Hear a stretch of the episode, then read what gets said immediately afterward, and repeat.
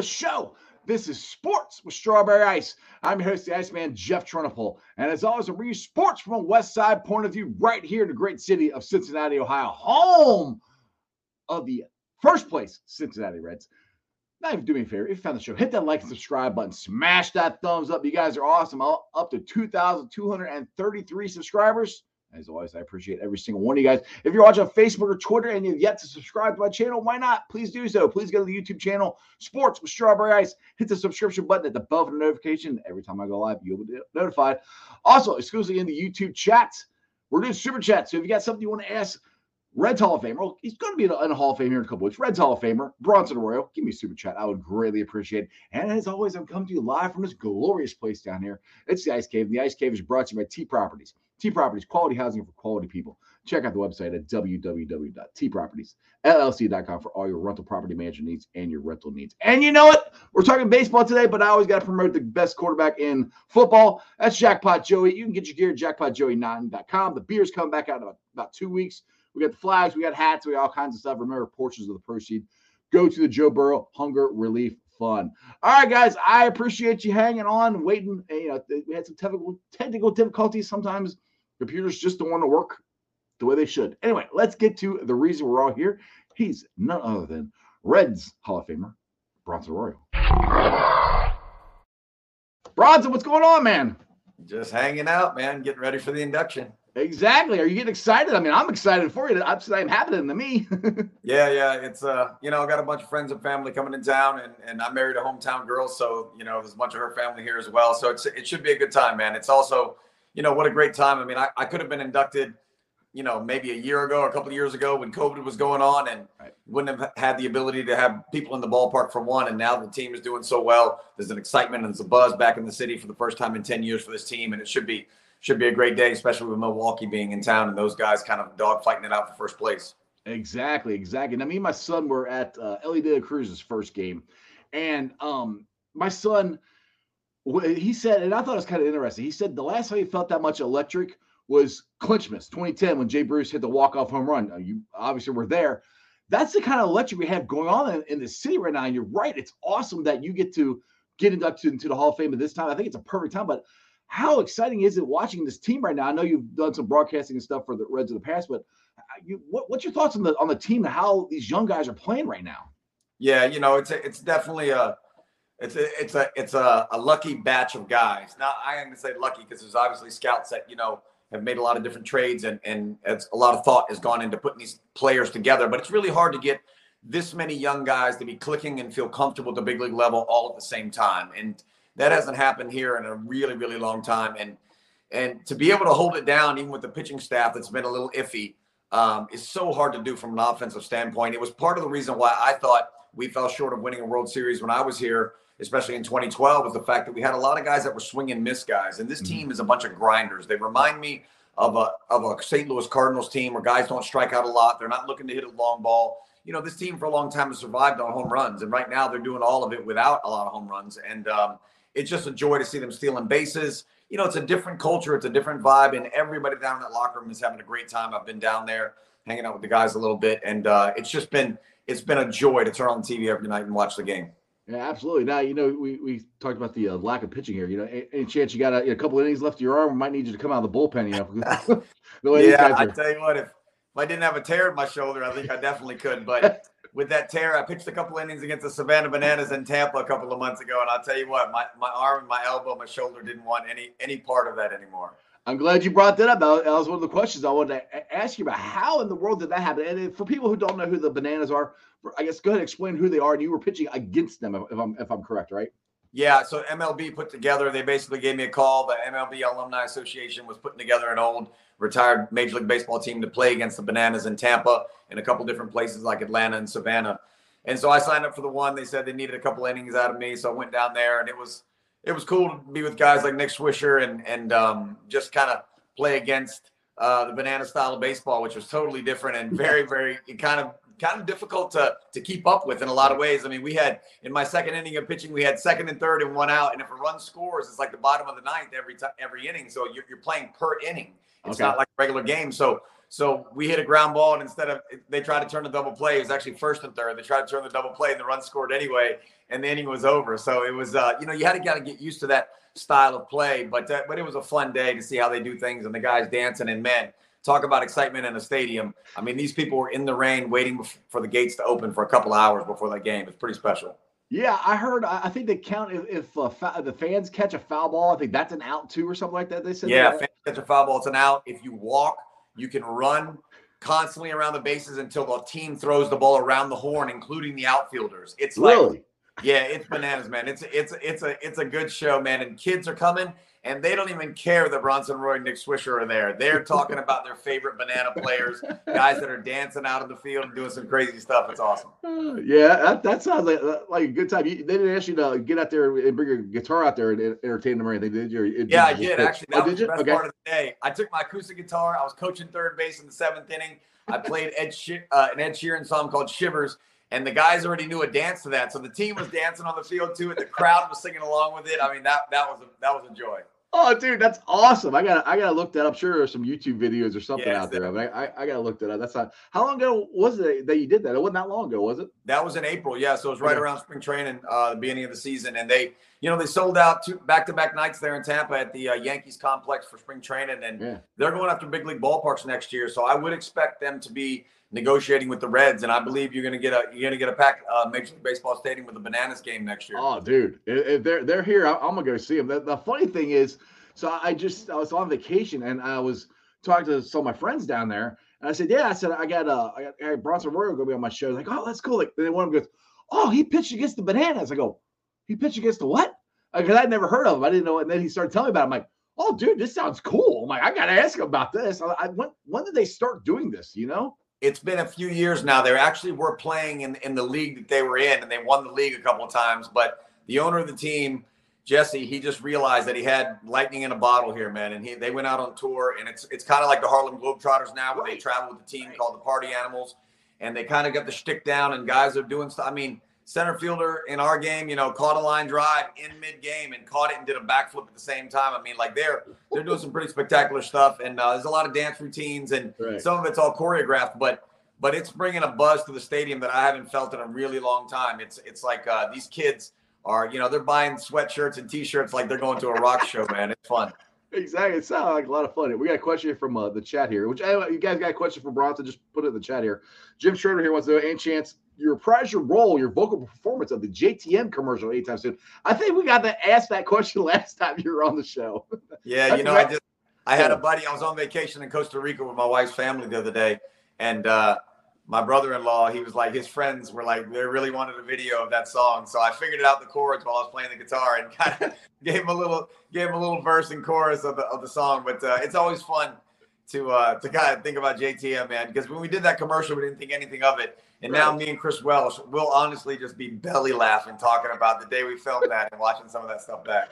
Yeah, Chris Welsh got a tear in his eye, and you're singing along. Dude, that, that's like an iconic commercial now. It's like, I wonder if you, how many you get asked about that probably more than anything else sometimes, it seems like. Yeah, yeah. It's it's it's almost like gone down in folklore in a lot of ways. You know, it's, it's something that worth maybe doing like a, a short, you know, like a little tiny short documentary on, man. Because it, it, it, it's, it's yeah. a it was a it was a funny thing, because I actually we were supposed to film it earlier in the year, and I wind up being at the stadium on an off day, and I, I exploded this glass bottle that had Cheerios in it, and it cut my hand really bad. And Doctor Kremchek had to put me under and and sew my hand up, so we had to come back during spring training, and it was a whole ordeal. You need to do a thirty for thirty on the the J T M brought to the world Chris Welsh uh, commercial. So uh, let, let's just get back to, to uh, the the Reds Hall of Famer. Now, how did you find out? I mean, that you you you got in. Did you know it was a possibility, or did, did was it a complete surprise, or how did that whole thing come out that you, you found out you're going into the Reds Hall of Fame? Yeah, I know. I, I knew I probably was going to be up on the ballot pretty early on after um, retirement, whenever it was kind of available. You know, I mean, putting up put up one hundred eight wins for this team. Oh, yeah. Quite a long time, you know, and, and amassed some numbers that are, you know, in the top ten of the organization of all time. So I assumed I'd get in there. I didn't know when it was, but um, once they told me I was on the ballot, I, I assumed I'd probably slide in there. And Rick Walls, who runs the Reds Hall of Fame, does a great job over there. And and uh, he gave me a call and said, we're going to announce it tomorrow. I just wanted to let you know before anybody else. And, you know, I didn't really realize. I've been in the hall a couple of times to take some friends, and I knew it was probably the best Hall of Fame in the game. Right. Um, just a just a really quality museum. It gives you a special feeling being in there. But I didn't realize it was only ninety people in in the Hall of Fame. So uh, being the ninety-first person and thinking about guys like Johnny Bench and Joe Morgan and Pete Rose, guys I've become friends with over the last fifteen years, to to, to be standing, you know, in, in company with those guys is just absolutely remarkable, and, and something you don't think about when you're playing. When you play the game, you think about how long can I survive? How much money can I make? What are the numbers on the back of my baseball card going to look like when I'm done playing this game? But you never think about being in a museum for the right. rest of eternity, you know, with, right. with a, a busk of your face on the side of a plaque that's standing next to some of the giants of the game. It's, it's pretty awesome. That's pretty damn cool. Yeah. I, I can't remember who, Who said it? Somebody who recently got into the Hall of Fame said that. I think it was actually I think it was Sean Casey. I think he said it. Uh, it was one of the most prestigious halls to get into, in his, in his opinion, just because of the history of the Reds and, like you said, the the, the hall, actual Hall of Famers that we have in that are in our own Hall of Fame that played, you know, for this team, and just the history of it. And you know, it, it is it is one of the coolest Hall of Fames I, I think around. I, I really like it. And once you actually, like you say, think about it, like. But after you mere long gone, your busk is still gonna be in there, and people are like, "Yeah, that's Bronson Royal. Yeah, he was. He's a pretty good pitcher for the Reds." Like, yeah, I'm like that's. I, I think that's pretty cool. Yeah, it's great. You know, I mean, you, you, you think about legacy sometimes. You know, I, I just put out a record in February, and and part of it, part of that is to leave, you know, somewhere in the ether, in the cloud, the ability to download a song that I would have had my voice on, that maybe some distant relative in your family will listen to long before they're ever gonna pop in a V C R tape and watch an old baseball game. Um, but, you know, being in, in, in the Reds Hall of Fame there, I mean, it, it, without question, if, if fans haven't been in there, I mean, it's interactive. There's things you can do with kids that is pretty cool. They put you in the booth and you can act like you're an announcer, like Jim Day or somebody, but also to walk back in the hall and you can, you, you feel, you feel like you're in a spaceship in a, in a way, like in Star Trek or something. And, and you can type in any player's name on this computer, and immediately Josie's voice just comes booming out over the, the the T Vs, and you see someone's basically the highlights of their career, and and all the plaques on the wall have a white ring of light around them, and when your name has been punched in the computer, it glows red around you and stays there while it's being played. And it's such a such a neat thing, man. I wish I would have walked in there actually more when I was a player, but now going in as a retired guy and checking it out, it, it's something special. And for me to be sitting in that baby for the rest of my uh for the rest of eternity, man, as long right. as the Cincinnati Reds exist, is is right. just so cool. That is cool. Now, now they have a uh, a gala and everything, because I've never actually got to go to the to the event. I'd love to go sometime. Do they? Because that that's actually when you get inducted. Is that what it is, or is it actually on the field? I, I can't remember how how it actually happens. I don't know what they consider it, but you do both things. So they'll okay. be uh, on the fifteenth after, before the game against the Brewers, a night game. I'll be on the field with all the Hall of Famers that come back wearing their red jackets, mm-hmm. Johnny Bench and all the boys, and and I'll be out there on the podium, kind of speaking to the stadium as the game is kind of getting. Getting going, and and uh, people are, you know, f- filing in. So, you know, you don't get a captive crowd sometimes, but it's all it's always awesome to be in, in the field and have the guys in the dugout. And then the next night on Sunday the sixteenth, after the day game, all the players will put on a suit and they'll come to the to the gala. And I've done that quite a few times as a player.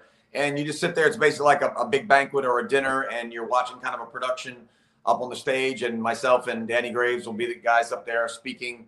And they'll also, you know, they bring some of the old timers back, and they also bring back, um, sometimes they have surprises, like maybe they're going to show you uniforms for, for next year or something. They do, they do different things on different years. And we've got a couple surprises up our sleeve this year that people don't know about. So it should be a fun night. And that that's where I think it'll be a little bit more intimate, where I get an opportunity to really talk to the crowd, talk to the guys on the team, kind of share stories of childhood and what it means to be, you know, where you came from and how, how you really um, got, got to where you c- could be in a Hall of Fame anywhere. And, and, right. and on the field on the fifteenth, I think it'll be more about, you know, thanking the coaches and organization and, right. and people that have made me feel comfortable, especially in the city. So what I've, I've never had a Hall of Fame jacket, nor, nor will I ever get one. But uh, when you get yours, where are you going to put it? Is it you got a special spot? You, you, you're going to keep it in the house, or, or you, you haven't figured that out yet? I think you got to keep this thing on tap because uh, they, I think the, I think the hall kind of comes calling for you. Once you get one of those red jackets, yep. they want you to show up to some events. So, yep. um, you know, when you see guys like Barry Larkin and Eric Davis coming back and wearing the red jacket, and, right. you know, it's it's part of a club now. And, and whenever they have any kind of Hall of Fame induction or anything for anybody else, I'm always going to be there because I live in town most of the year. And, and uh, you know, the red the red jacket comes in handy. I had them come measure me up the other day, and I was thinking, you know, he was saying, hey, your, your jacket's a lot tighter and kind of more form-fitting than most of these guys. And I said, I know, because guys like Eric Davis, they wore stuff really baggy back in the nineties. And I said, exactly. I'm, I'm looking for a European cut these days. So, so uh, I came over and got it fit nice. Exactly. You got to get it nice and tailored. So how many of your teammates are, are in the Hall of Fame now? Larkin's in there. Uh, Dunn. Yeah, Adam Adam Dunn's the only guy I've played with, I think, that's probably in, other than Griffey Junior But I, I think Griffey went into Cooperstown. I don't believe – I don't know if they've been – I don't think they inducted him into the Reds Hall of Fame. No, not not not the Reds one. Not that, not that I know right. of. I think it's just Dunn is the only guy I've played with that has gone in. Well, well, Casey, you played with Casey, right? Oh, yeah. No, I didn't play with Casey. So – I feel like I played with Casey, but he was a Red before I was a Red, and he went to the Ooh. Red Sox just as I left. So it's like oh. we did a little bit of a swap, okay. but we never actually played together. And a lot of people think I played with Danny Graves as well, and I was a Pirate then, so we never played together either. Wow. I, that was another one I thought you played with. Okay. That because that, that was a lot of when guys were coming and going, so I wasn't, you know, I couldn't remember who, who actually was your teammates. I got a question here from uh, Eric here. Let's see. Let's put this up here. Uh, which player gave you the toughest A B throughout your career? Yeah, you know, there was there's always some kind of like there's the obvious choices, which is like a Barry Bonds and an Albert Pujols. And if I had to say who would I not want to see at the plate for the meat and potatoes of my career, it would have been Albert because I had to face him a lot more than anybody and else. He always, and he always killed us. No matter. Yeah, absolutely. Well, he killed everybody. He killed everybody. I mean, I know. For a decade there, he basically went, you know, three hundred, thirty, and one hundred and, right. and, and hit the ball harder than anybody on the planet on the screws all the time. But but if, if I'm talking about guys that are kind of like, just are pesky and just had a hard time. You know, I had a hard time getting them out, even though they weren't the best player in the game. Sin Shu Chu absolutely destroyed me when he's with the Cleveland Indians. And then after we traded Felipe Lopez, who was my teammate, I couldn't get him out for a couple of years. So, you know, sometimes it's, sometimes it's uh, usually it would have been a left-handed batter for me. Right. And, uh, and just be guys that just, I guess, just saw the ball off you really well. And then there would be, there would be some other guys that you think, you know, should do well against you and they could never get a hit off you. I mean, Uh, Jose Altuve is oh for thirteen off me. I think I'm the only pitcher who's ever faced him more than ten times that he didn't get a hit off of. So, there you go. You know, sometimes it's just matchups just don't make sense sometimes. Right. Now, I got a question for you. How did you, and I always call it the the, the iconic kick, you know, the, the of, of your of your your pitching stance, this right here. How did you come up with, or not come up, but how did your your technique become the way you threw it? You know, the high leg kick, the you'd say throwing frisbees up there. Like, how did you develop that? You know, I, I was... As a kid, nineteen eighty-five, nineteen eighty-six, I was I was living down in the Keys. My parents were from Key West, and we had a satellite dish long before anybody had one. And you kind of got a bunch of weird stations. And for some reason, my parents became Mets fans. So we were watching the New York Mets all the time. And Dwight Gooden was just a stud in eighty-four and eighty-five. Mm-hmm. And I was yep. right around the time I started, you know, learning to pitch a little bit in Little League. And so that high leg kick that Dwight Gooden had is just what my body kind of morphed out of observing him. And over the years, I found it very efficient to just kind of use my foot to flick my leg up and be very relaxed and kind of easy, um, throwing strikes, trying to conserve energy. And that's kind of where it came from. It just became kind of like a tempo thing. It wasn't for any specific reason of like guys used to joke, like, is it dis- distract the batters with your foot out there or anything? It was just it was just comfort over time. And you, right. when you do something from the time you're six until you're, you know, by the time you're twenty, you just have a really hard time changing things. Right. And so you just kind of stick with what you got. Yeah, well, I, I think it worked out pretty good for you, Bronson. I, th I think I think you did all right with it. Yeah, I'll take it. Yeah, exactly. Um, so let's let's talk about. I'm wearing a shirt here. Another guy's probably gonna be in the Reds Hall of Fame and in the Hall and in the Hall of Fame itself. Joseph Daniel Votto. That's what everybody likes uh, calling him. Um, what was it like playing with him? And and and wh what are your thoughts on where he's at now? What he's doing at his age, with you know coming back from basic reconstructive arm surgery without. You know, technical uh, terms, but I, what what's your just thoughts on on, on jo uh, Joey Votto? You know, he was a he was a really good teammate in a lot of ways. You know, Joey's a little introverted, and he he's very smart, very studious, very funny and witty when he's comfortable to be around you. But he could be a little awkward, kind of like being around um, you know strangers. And he's obviously pushed through that over the last couple of years and doing a lot of stuff in the community and being out there with these kids' baseball teams and stuff. And he didn't do a lot of that early on in his career, and he's. He's probably one of the most dedicated guys to the craft I've ever seen as far as baseball, taking care of his body and kind of resting and thinking about nothing else but the game. I mean, he was never out at a bar, never out at a club, just ballpark and home. That's all he, he ever did, you know, and um, he thinks about hitting twenty-four seven, and, and I think he's starting to loosen up a little bit. But, you know, we all feel that near the end of our career, and you want to kind of pass on some things to the next generation. And so he's having to be a leader in the clubhouse and a guy that people look to. And sometimes – when you become that leader in the clubhouse, you're not physically leading, but you're mentally leading, you know, and Joey is, Joey's at a point where I'm sure he can feel his mortality on the field. His bat speed is probably not what it used to be.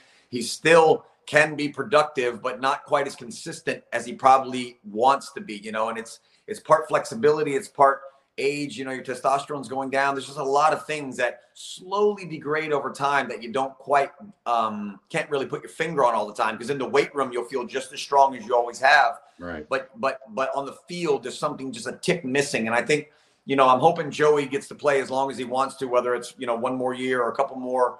Um, and because now that we've got the D H, he mm-hmm. can also rest off the field a little bit and just kind of go in and take some at bats if he wants to. But, uh, overall, man, great teammate.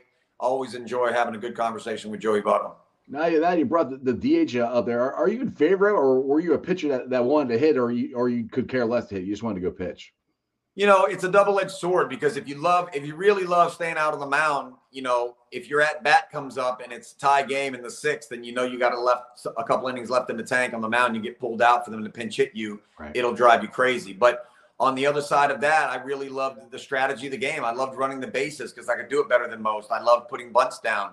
You know, I loved pitching to the nine-hole hitter because you could pitch around the eight-hole guy and do some things out there strategically to try to get through a lineup. But um, if I had to choose for an entire career, I I probably would have said, you know what, I'll give up the at-bats because I want to pitch two hundred twenty innings right. every year, and, and I'll be able to get deeper in ball games if I don't have to worry about that. Pro probably, if I had to choose one or the other, I'd do that. But I tell you what, hitting a home run as a, as, a, as a starting pitcher in the major leagues, it doesn't – you don't get that feeling many times, man. When you float around the bases, man, it's it's like winning the lottery. You, you, you hit one, didn't you?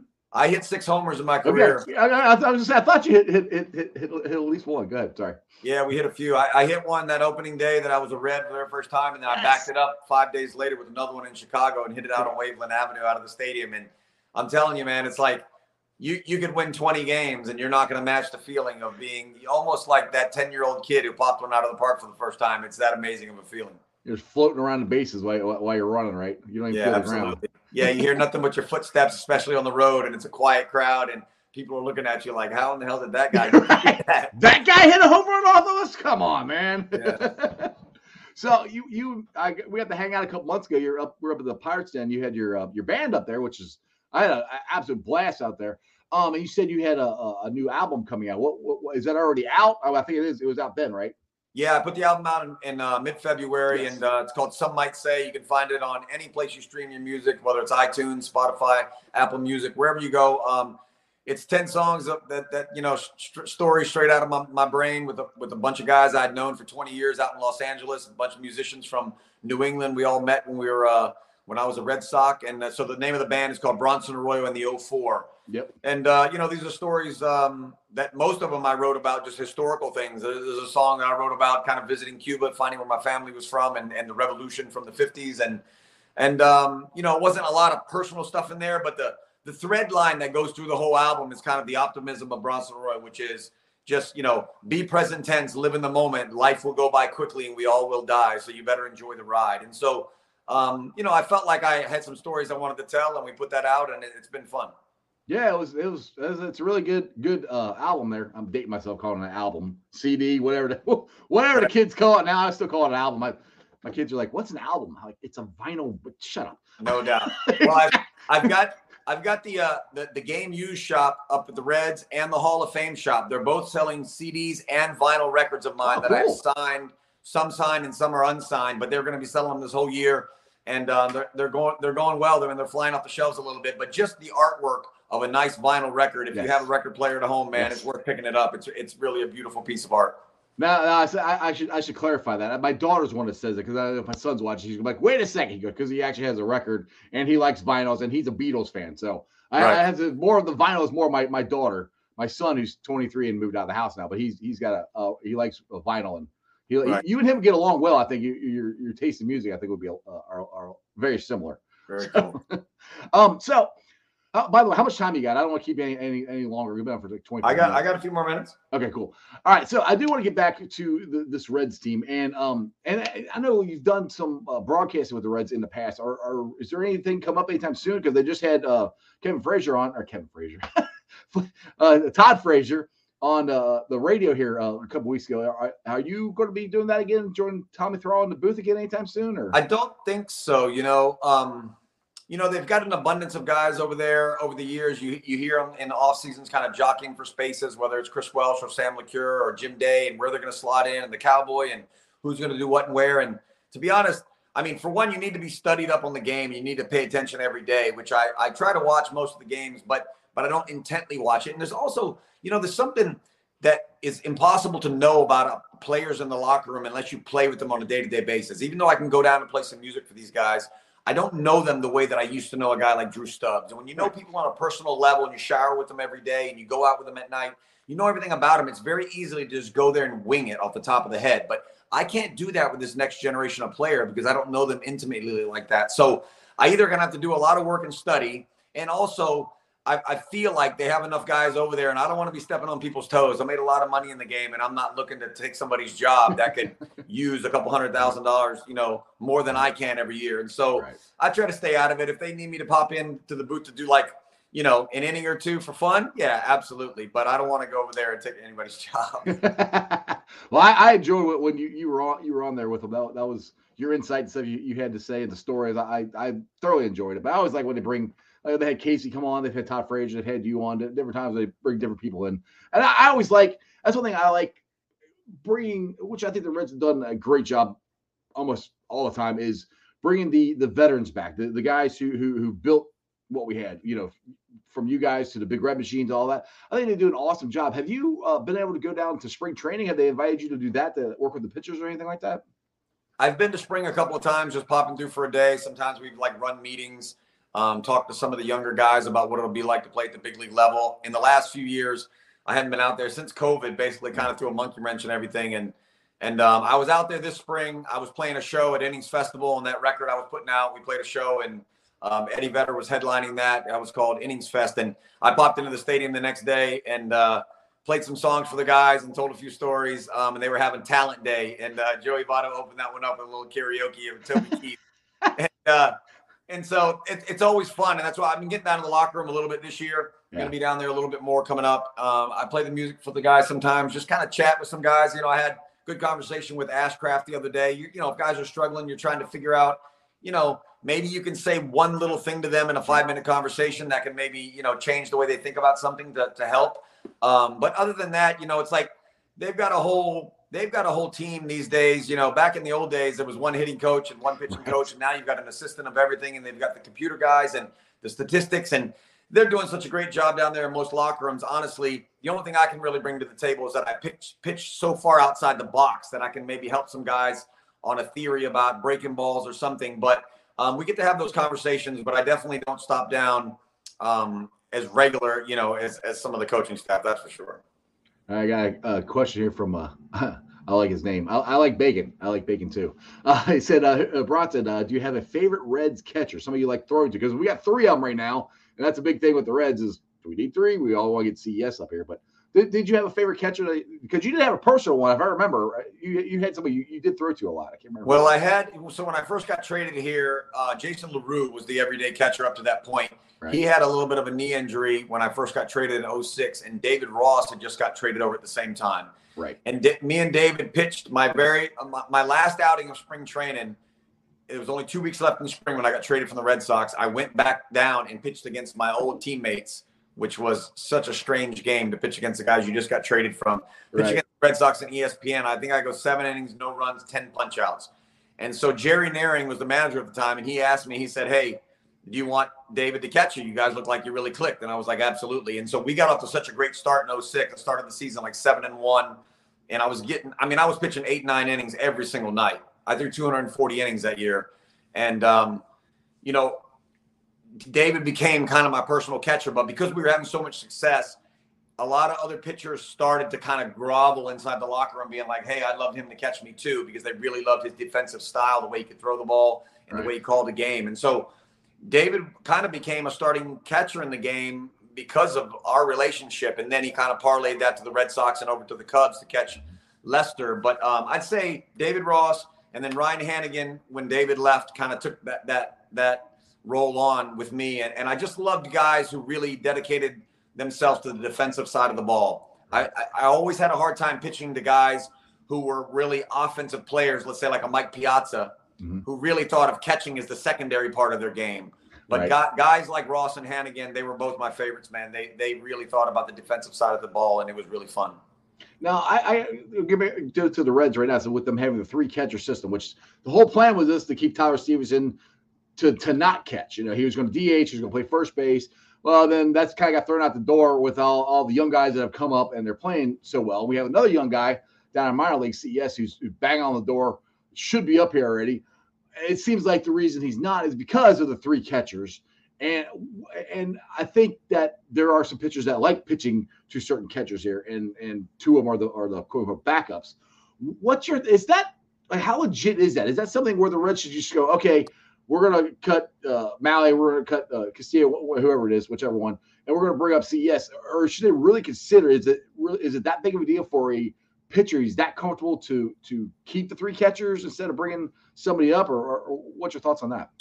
You know, it, I'm not down in that locker room. Like I said, every day, it's really hard to know where uh, where the angle is of why they want to have the three catchers. You know, when we've had three catchers in the past, when I played, it was because the one-third guy was kind of really like a D H slash first baseman who could catch but rarely ever did. You know, you've got kind of a different situation here because Casale is still really like an everyday catcher if he wanted to be. Mm-hmm. Um, and they're, they're all true catchers, even Stevenson in a way. You know, it, it, you don't think of him really in any other position except for first base once in a blue moon. So, you know, I don't I don't know what the angle really is. Um, there's reasons for it for sure. I mean, right. between that that one extra player, between being somebody who can play different positions or if you're having that extra pitcher. But see, the league has now put limits on how many relief pitchers you can have, where in the past you could have extras. So they have less wiggle room. And then you also have so many guys on this Reds roster now that can play multiple positions oh, yeah. that normally when you say, oh, Stevenson can play first base, but now you've got – you know, I remember earlier this year, I was looking at the lineup and I was like,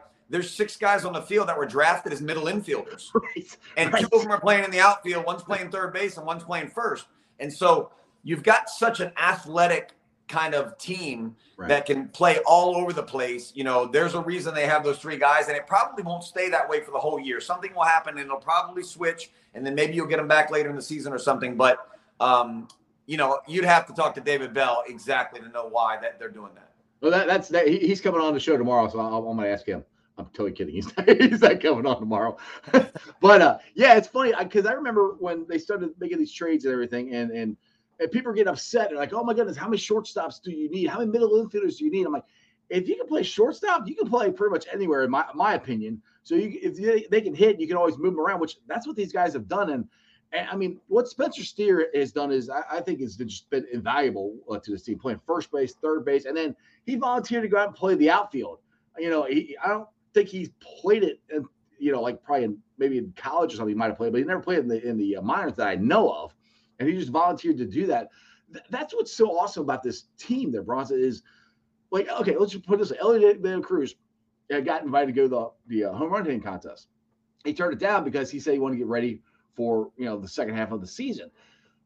The maturity these guys show is is phenomenal. I, I just never seen guys this young be this good. You said it's kind of like, a, I just said at the beginning, a lottery ticket, which is basically what we did. We had five guys come up, and they're rookies, and they're playing like veterans, and they're and they're making decisions like veterans.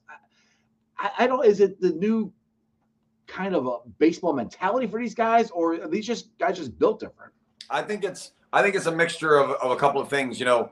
Um, and I totally agree with what you're saying. If for me, if you just watch the interviews these guys are giving after the game, guys like Abbott, right, De La Cruz, even even the translations that they're giving, these guys are all giving you an interview that I would have given in that locker room. You know, there's no fluff to it. There's no, there's no sugarcoating things. They're taking responsibility for their failures. They're giving credit to other guys, but they're also giving you subtleties that a lot of people just brush over in an interview. They give you the cliche answer. These guys are giving you real answers. They're giving you, you know, like, you know, what I, I did X, Y, and Z in the game because I was conserving this one little thing. Like, if you listen to a lot of these guys, they are very, very mature. And I, and I saw that um, I saw that out of, you know, Joe Burrow after they lose the right. Super Bowl. And that immediately told me that there's maturity there. And when you see that, you have the ability to take a player like that and project him out so he can survive in the game for a decade. Right. Yeah, exactly. I, oh, go ahead. I, I really believe that a lot of these young guys have a, a chance to play for a long time because of the, because what I'm seeing from them on the maturity side mentally. And, and I, I think it's partly to do with the fact of just evolution of a different style of player, right? We've learned from the past. We, you know, when I first got called up in two thousand, it was a generation of guys doing steroids and taking speed, spending money, driving fast cars, and hitting a bunch of homers. And right. Then, then the next generation came in and was like, ooh, I don't want to waste my money like that. I've heard all these horror stories. Let's take care of my body a little bit better. I'm going to drink less. I'm going to stay in my room and play Xbox. I'm not going to go to the club as much, right? You just right. continue to see this evolution. And these guys now understand the weight room. They understand statistics of the game. They understand running speed. They understand how to give an interview, right? They know how to take care of their body. And you're just seeing that across the board. And that is also, you know, hats off to, to the Red Scouting Department for, for picking and choosing guys who have character. Yeah, like you say, you, you brought up uh, Joe Burrow and the Bengals. That, that's what I've compared this team. A lot of people that have been on my show have compared this team to like the twenty twenty-one Bengals. And I keep saying, you know, these guys don't know what they don't know. You know, I mean, they don't know they're not supposed to do this. They don't know they're, they're not supposed to come up here and, and, and, and play awesome. I mean, that's that's what they expect. And, and like you, when you guys had the twenty twelve team and, and that run, you guys went on the field and you expected to win every game. That's where these guys are at. And you know, uh, two months ago, beginning, beginning of the season, I don't think it was like that, you know, and it's just been the influx of these young guys that they're, that they're doing this on an everyday day in, day out basis is just remarkable of, of just, I keep saying the maturity, but I don't know how else to say it, Bronski. I've never seen young guys come in and just instantly just take off and develop. And, and they're leaders of, of the team now too. I mean, Votto's taking a, a back seat basically. Yeah, yeah, I totally agree. And, and it all comes down to the production on the field. When you produce on the field, you feel confident enough to walk in the locker room and speak your mind, right? And people right, will right. follow suit. And and when you also, you know, the game has gotten younger and younger and younger, and we've taken out some of the hazing. Back when I got called up, the locker room was probably an average of thirty-one years old. Now the average locker room is probably like twenty-four. And so right. when, when I got called up, they made you feel like you were a rookie for a long right. time. I'm talking like three years. And they made mm. you feel like you couldn't really step out of that shell and kind of voice your opinion and really kind of contribute to the team in, in any other way except in what you were doing on the field. And these days, a lot of that stuff has gone away. So when a guy comes into a locker room and he immediately feels comfortable, he immediately has success on the field and people are giving you kudos for hitting that home run and still having some swag with it right. and not making you feel like there's something wrong with you because you're showboating a little bit. All those things contribute to having a younger type of player feel comfortable and have success at the big league level. Yeah, exactly. I thought it was funny the other day that, uh, you know, we talked how Joey Votto's coming out of a show or whatever. So Eddie De La Cruz, every time the Reds win or whatever, he up, pulls his jersey out and tugs it, flips his hat backwards. And then right. Votto did, did the same thing the other day. Ten years ago, Votto would have never done that. I mean, that's just stuff that, that's how it's changed here. And, and you talked about uh, the, I don't want to say technology, but uh, the, there's assistance for uh, the assistant assistant, you know. They got all kinds of different things now compared to when, when you first broke in. But the thing is that I, I think a lot of um, baseball fans are, I guess, old guys like me, and you've talked about it here a couple of times, pitching two hundred innings. That was, you know, that's that was your goal to do that. I don't think that's necessarily a goal now for, for well, I don't, I don't know, it could be a goal, but Guys aren't going to do that on a consistent basis, I don't think, anymore. Is that, in your opinion, is that a good thing or is it a bad thing, or are they babying these pitchers a little bit too much?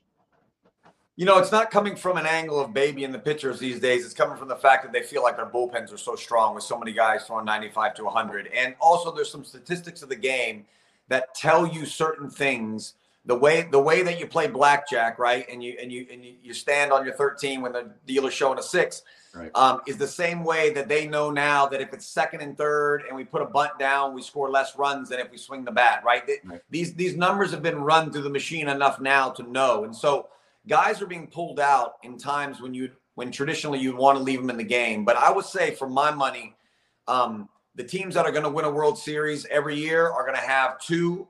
Are probably three guys who have the ability to get through the sixth inning and into the seventh inning more often than other teams. You, I don't believe you can win a World Series with a staff of guys who are always going five innings. Right. Um, yeah.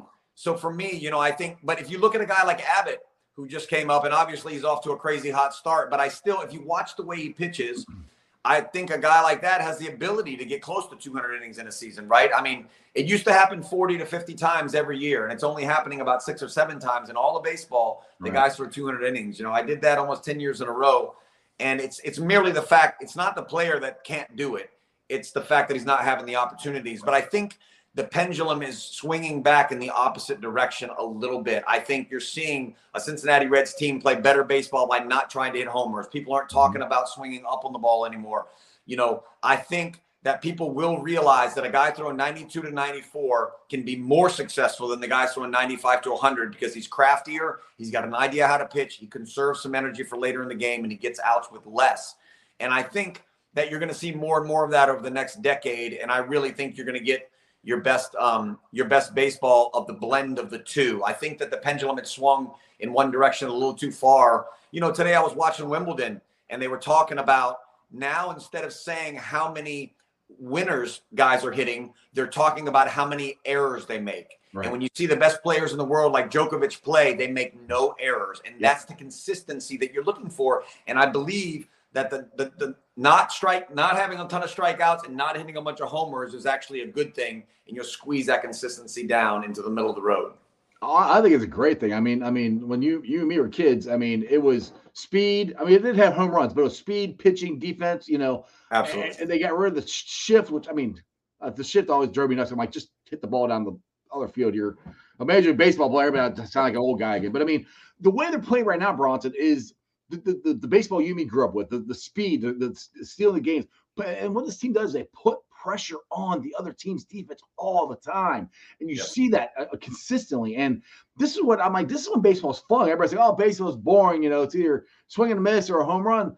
Look at the Reds. It's not now. You, you mentioned on here, they grind out of bats. They, they take the extra base. I mean, though, that's what made me fall in love with baseball. The way these guys are playing right now is so refreshing. And it is so much damn fun to watch them right now compared to what we had to watch for the last ten years, you know, swing and miss or a home run. And it's just station to station baseball, man. These guys are taking off, you know, from the get go. I mean, they'll just steal first base if, if you, if you could, if you could, right. Yeah. Right. That's, no doubt about it, man. It's, it's been fun. And it's, it's kind of a, in, in a weird way, you know, we constantly live in a society where everything is bigger, faster, bigger, faster, bigger, faster. And you're constantly thinking that, just because somebody throws harder, you know, I mean, we've been talking about it, not even in this generation. We've been talking about it in every generation. Why are we constantly obsessed with the radar gun, right? And in a lot of ways, we, we get obsessed with, you know, can a guy like Willie Mo Pena hit the ball four hundred fifty feet? But it doesn't mean anything if you strike out two hundred times a year, right? And so yeah. it's a beautiful thing to watch the game be played the right way. And I think that this is just opening Pandora's box in a way for people to realize that if you want to compete in the game, you've got to be versatile. You've got to be able to steal bases. You've got to be able to do the the small the small things as well as the big things, you know, and, and having the two put together is what'll win you a championship. And, and Bronson, that's what's so amazing about your career. You were never a guy who was a radar guy. I mean, he, I mean, I, I, if I'm wrong, were you, did you have a a, a, a fastball or a, or a hundred mile an hour fastball when you were younger before you became a, no, a Red? No. Yeah, so you were you were always a guy that, that was playing pitching with your mind. Is the way I always I always looked at it, like right. because you dropped down different different arm angles, different this. You were a thinking man pitcher that. I think they're starting to get back to a little bit of. Yeah, I like you know, like I said, I mean, there's there's a ton of guys in the game right now that can throw ninety-five to one hundred, and all they have is a fastball with with with mediocre command and a breaking ball with even less command. You know, a slider that goes kind of down. That's really, they're kind of like two pitch pitchers. They're, they're basically, you know, that that's what you consider a relief pitcher in the seventh and eighth and ninth inning back in the old days. And they're, they're pulling these guys into the rotation. And for my money, I'll take in his prime a Zach Greinke any day. I'll take Clayton Kershaw any yeah. day. I'll take yeah. these guys who are ninety-two to ninety-four, have an idea how to pitch like Abbott, and I will take them over a ten-year period and eat your lunch. And if you keep keep throwing out guys who just, you know, have command problems because they're throwing really hard, you know, those guys are not going to be able to consistently do it year in and year out. Now, that's one thing that, that the, is exciting for me with this Reds team. And this is one thing I thought was going to be more of the story this year. At the beginning, it was the three pitchers, Hunter Green, Abbott, and, and Lodolo. I thought those are going to be the story. I, I me and my son talked before the season started. I said, I think depending on how good the season goes, depending on how all three, all three of them pitch. Didn't know about Abbott. Now we got four of them. But, I mean, all uh, the other three, and, and well, Ashcraft had been hurt. It looks like hopefully he's back to being the Ashcraft of old. But just the future-wise, if all four of these guys can actually pitch on a consistent basis, like it looks like they have potential – Bronson, this is like the the Atlanta Braves of the early nineties when they had Steve Avery. That's why I always remind, remind everybody Steve Avery was a really good pitcher. They had four of these guys. The the future is very bright for these guys. What, what's your thoughts on just the four pit, uh, four starting pitchers, four starting young Reds pitchers that they have? Well, like like you said, I was saying the same thing before the season started. They're only going to go as far as um, the starting you know three will take them. And, you know, the starting the starting three has been kind of, you know, hurt a little bit, been up and down, had some really good moments, and really just ha hasn't definitely hasn't dominated the game from front to back. But what you couldn't account for is that the offense that they were going to put up yes. with guys that we right. didn't know about that were in the pipeline. Right. And so that has changed the trajectory of this team completely. And they're winning ball games with mediocre pitching and putting up six runs every night. Right. And that that doesn't happen a lot. It hasn't happened much here, hardly ever. Right. It does happen to like Yankee teams. It's happened to Red Sox teams, right, where you see the pitching staff is mediocre and then the offense is pulling the weight. That's been so, so um, kind of at odds with what we're used to here that um, you've kind of forgot about the starting pitching a little bit. But you're right. If those guys can all come back, Lodolo and Hunter can come back healthy, if Ashcraft will get back on track and, and be like he was all last year and the beginning of this season, you got a chance to really put the whole package together. You know, I think, um, you know, the playoffs would be, you know, they get to the playoffs. It would be very interesting to see if this lineup could handle the best, the right. aces of the game. Because right. I will say they're putting up six runs every night, but they're putting it up against against a little bit weaker pitching than you would face in the playoffs, right? Oh, yeah. You oh, saw yeah. what Clayton Kershaw did to him. If you're facing true number ones of the game, it'd be very interesting to see what this lineup can do. But it, it, it's definitely exciting, and it's given them some breathing room to not have to depend on starting pitching so much. Right. And that is fun because when you can win ball games and your guys are still putting up a five E R A, you know, it feels like, hey, we can walk into anybody's house and we still got a chance. Exactly. Exactly. Hey, Bronson, you've been up forty-seven minutes. I, I could keep talking to you for forever. I, I don't mean to hold you, hold you up anymore, but real quick, do you give Eddie Vedder crap now that the Reds are good and the Cubs aren't so good now? Because Vedder's a Cubs fan, so you got you got to dig him a little bit, right? That's true. I've, I've actually I've never dug at him for his baseball, man. He might be, you know, guys guys that are musicians, man, about their, about their sports, they're more serious than, than than we are about our sports, man. He might be a little soft if I poke at him too much about the Cubs, but I will say, you know, David Ross being the manager, man, it's like uh, that yeah, was one dude. of his favorite players of all time. So he's getting. He's, he's probably in his ear. He, he's the one that should be calling David Ross and telling him, like, what's going on, man? I'm getting driven by my friends here. I gotta, I'm standing off the side of the stage asking what the score is, and you guys are always in the in the, in the negative. Either, hey, I love it because for years, the last couple of years, the Cubs have kicked their butt. So yeah. I'm sorry. I'm happy they're losing. I'm happy where, where you're at. Bronson, I appreciate it, man. This has been so much fun. Anything you want to plug or tell about your album where they can get that again before I let you go? Yeah, I think if you, you know if you want to pick up an album, some are signed, some are not. It's either the Game Used shop, it's in, in, at the Red Stadium, or the Hall of Fame shop. Um, there's vinyl records, a beautiful piece of art that my drummer actually did. That the guy on the front of the album, um, Some Might Say, is the record, and uh, other than that, fifteenth and sixteenth is the induction. And uh, if you want to check the Bronson Arroyo Band Facebook page, if you want to see us playing locally around town, we played last night up in Green. Field, um, Indiana, to about four thousand people for Fourth of July, and uh, the band is sounding really oh. good. If you like Pearl Jam, Nirvana, you know, Bruce Springsteen, and some Tom Petty, man, come out and see us sometime. I was front front front row there in uh, February at the Pirates Head. It was a lot of fun. I appreciate it. All right, Bronson, we'll have to do this again sometime, man. Thanks for joining the show. All right, Jeff. Thanks, man. See you, buddy. All right, guys, I hope you enjoyed that as much as I did. Bronson is an awesome dude. Like I said, go if you got a chance to go watch him play, go watch him play. It is an absolute awesome experience. Uh, I, like I said, I had I had a ton of fun. I'm so happy for him to be able to, to go into the Hall of Fame. Um, and like he said, it, it couldn't happen at a better time. The team is playing well. Uh, they're, they're in first place. Uh, again, it's a big series coming up. It, it, when he gets inducted, the, the Brewers will be in town, so.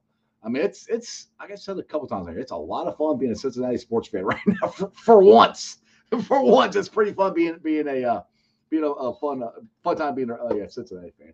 Anyway, guys, let me get to the uh, Facebook groups. They let me live stream, and I appreciate every single one of them as I move my camera. There's my window. Let's see, move it back. Uh, there we go. All right, they are Houday Nation, Houday Legion, Bearcat Ruckus, Radical Reds, the Ohio State Bucknuts, the Ice Bar. They can follow me on all my social media platforms, all under Sports with Strawberry Ice. I'm on Facebook, Instagram, Twitter, and TikTok. Twitter handle is at Iceman ninety. I'll be pulling off the sound later on night, put it on the podcast. It's be on BeanPod, Apple, iTunes, Spotify, Google, Stitcher Play, pretty much where you get your podcast. Please make sure you rate, like, and review. You know, comment and a five-star review. I greatly appreciate it. So more Cincinnati fans can find my podcast. YouTubers, you guys are awesome. I'm up to two thousand two hundred thirty-three subscribers. As always, there's no way in hell Bronson Roy would come on the show if you guys didn't watch. So I appreciate you guys watching, supporting the show. Like I said, it's just me, you know. So if you guys can tweet out the show, uh, tell your friends about it, uh, I'd appreciate it. That would be awesome. And, uh, tomorrow, I think I got Coach Cam on tomorrow. I got to look it up, but we'll be probably discussing some Bengals, some Reds. Who knows? The Reds are taking on the uh, Washington Nationals again tonight at seven thirty. So I'll be listening to that as I drive to the airport uh, to Indianapolis to go pick up my wife and daughter. They are finally coming back from vacation.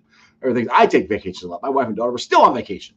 So I'll be doing that tonight and listening to the Reds game. Hopefully go for a sweep against the Washington Nationals. Other than that, I hope you guys have a great day. And remember, that's your sports, baby. See ya!